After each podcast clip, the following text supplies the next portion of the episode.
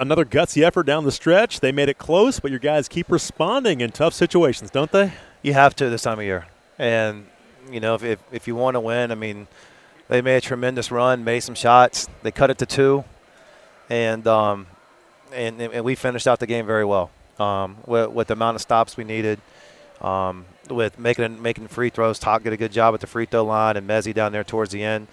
So, um, you know, there are some things where you can nitpick, but look, this stuff's hard. Yeah, no question, no doubt. this is, this is uh, I didn't pick an easy profession, and, and and and these guys are playing against good players, and they really wanted the game, and then we showed we really wanted it too there towards the end. You know, I, I thought one thing that was great, and, and, again, it's making free throws and everything, not turning over, but I thought you got some stops. You forced turnovers down the stretch too, and really locked them down. Took some time with some full court pressure. I thought your defense down the stretch when they made it a two or a four point game was really really good. Yeah, we did. Uh, Chauncey Jenkins put a lot of pressure on us, and he didn't have a big scoring night, but uh, he's quick, and, and, and he was attacking and, and getting in there and, and putting pressure on us. And they got enough three point shooters.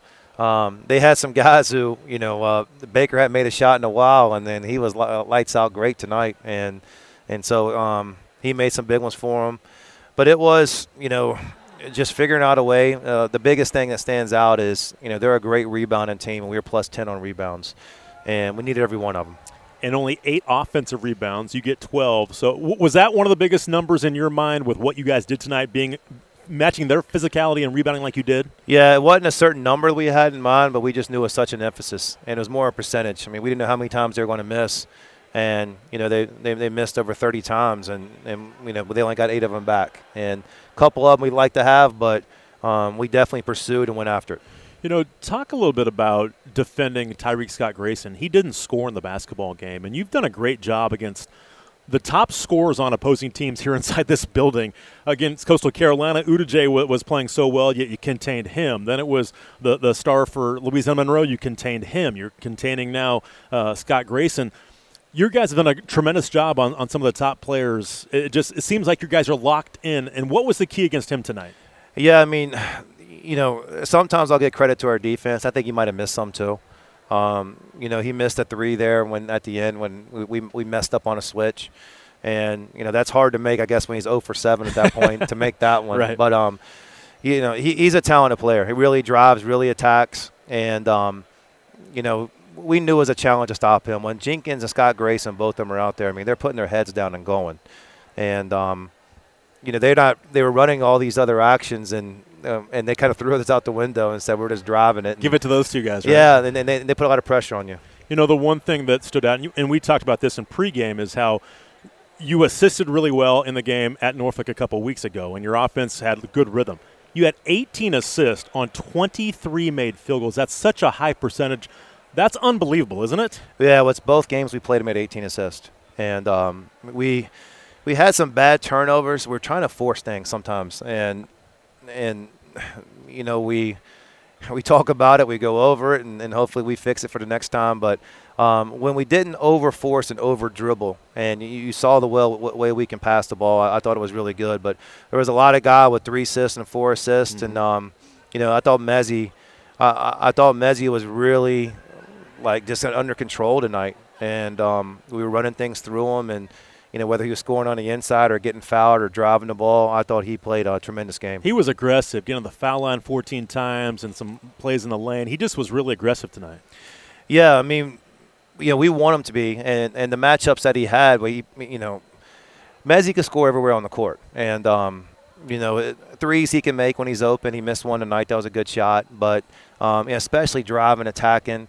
But what I liked is you know, especially early in the game, like he was really passing the ball. I know he found no on some great passes. Yeah, he tied his career high at, at, every school he's been at with five assists tonight. Yeah, no, he's you know, and, and the points, the rebounds. I mean, he played a really good game. How about Julian? He loves playing ODU, doesn't he? yeah, I mean, I mean, Julian's he, has been on a nice stretch. He has, and um, you know, he played well after ODU at App State, and mm-hmm.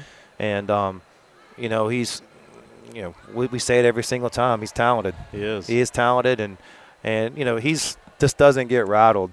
I liked him in the game there. They cut it to two, and you know Julian goes in and you know just just acts like it was a normal situation, which we needed some guys with some low blood pressure out there. Uh, I know mine was high. I was asking about yours. Yeah, Yeah, mine was high, and there's a couple other guys that were that were going way too fast, a little out of control, and you know, some guys like that calm us down. Were you happy for the most part? We talked about your defense down the stretch. Were you happy overall with how you played for the most part? Yeah, I mean, you know, the only issue there was um, the second half.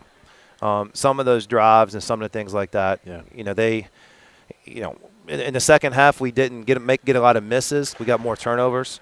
Um, in, in the first half, I think we forced a lot of misses and we're really good on defense.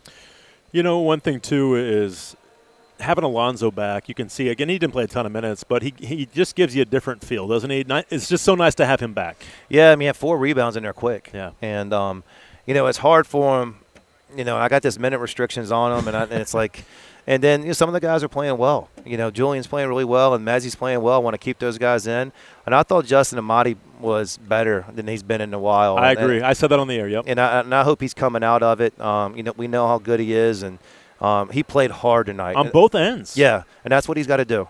I mean, he's, he's so athletic and uh, quick twitch that if he plays hard, good things happen for him. You know, I, I asked you earlier in the week during your press conference, you know, about having that same mentality on that you've had on the road at home, and not saying everything because sometimes you come back home and things can be easy, and you expect them to be easy. Did you like how your your guys approached it? Did, did you feel like they approached it the same way that they did? Yeah, I mean we we knew this was going to be a war, and um, and and one of the things that we talked about is, you know, whatever we've been doing, it, it, you know, going at home is is a benefit, playing in front of a great crowd and everything else, but that's not the end all be all. That's not going to solve us from not playing well, and we got to play well no matter where we are, and uh, we did it for most of the stretches tonight. Congratulations. All right, thank you.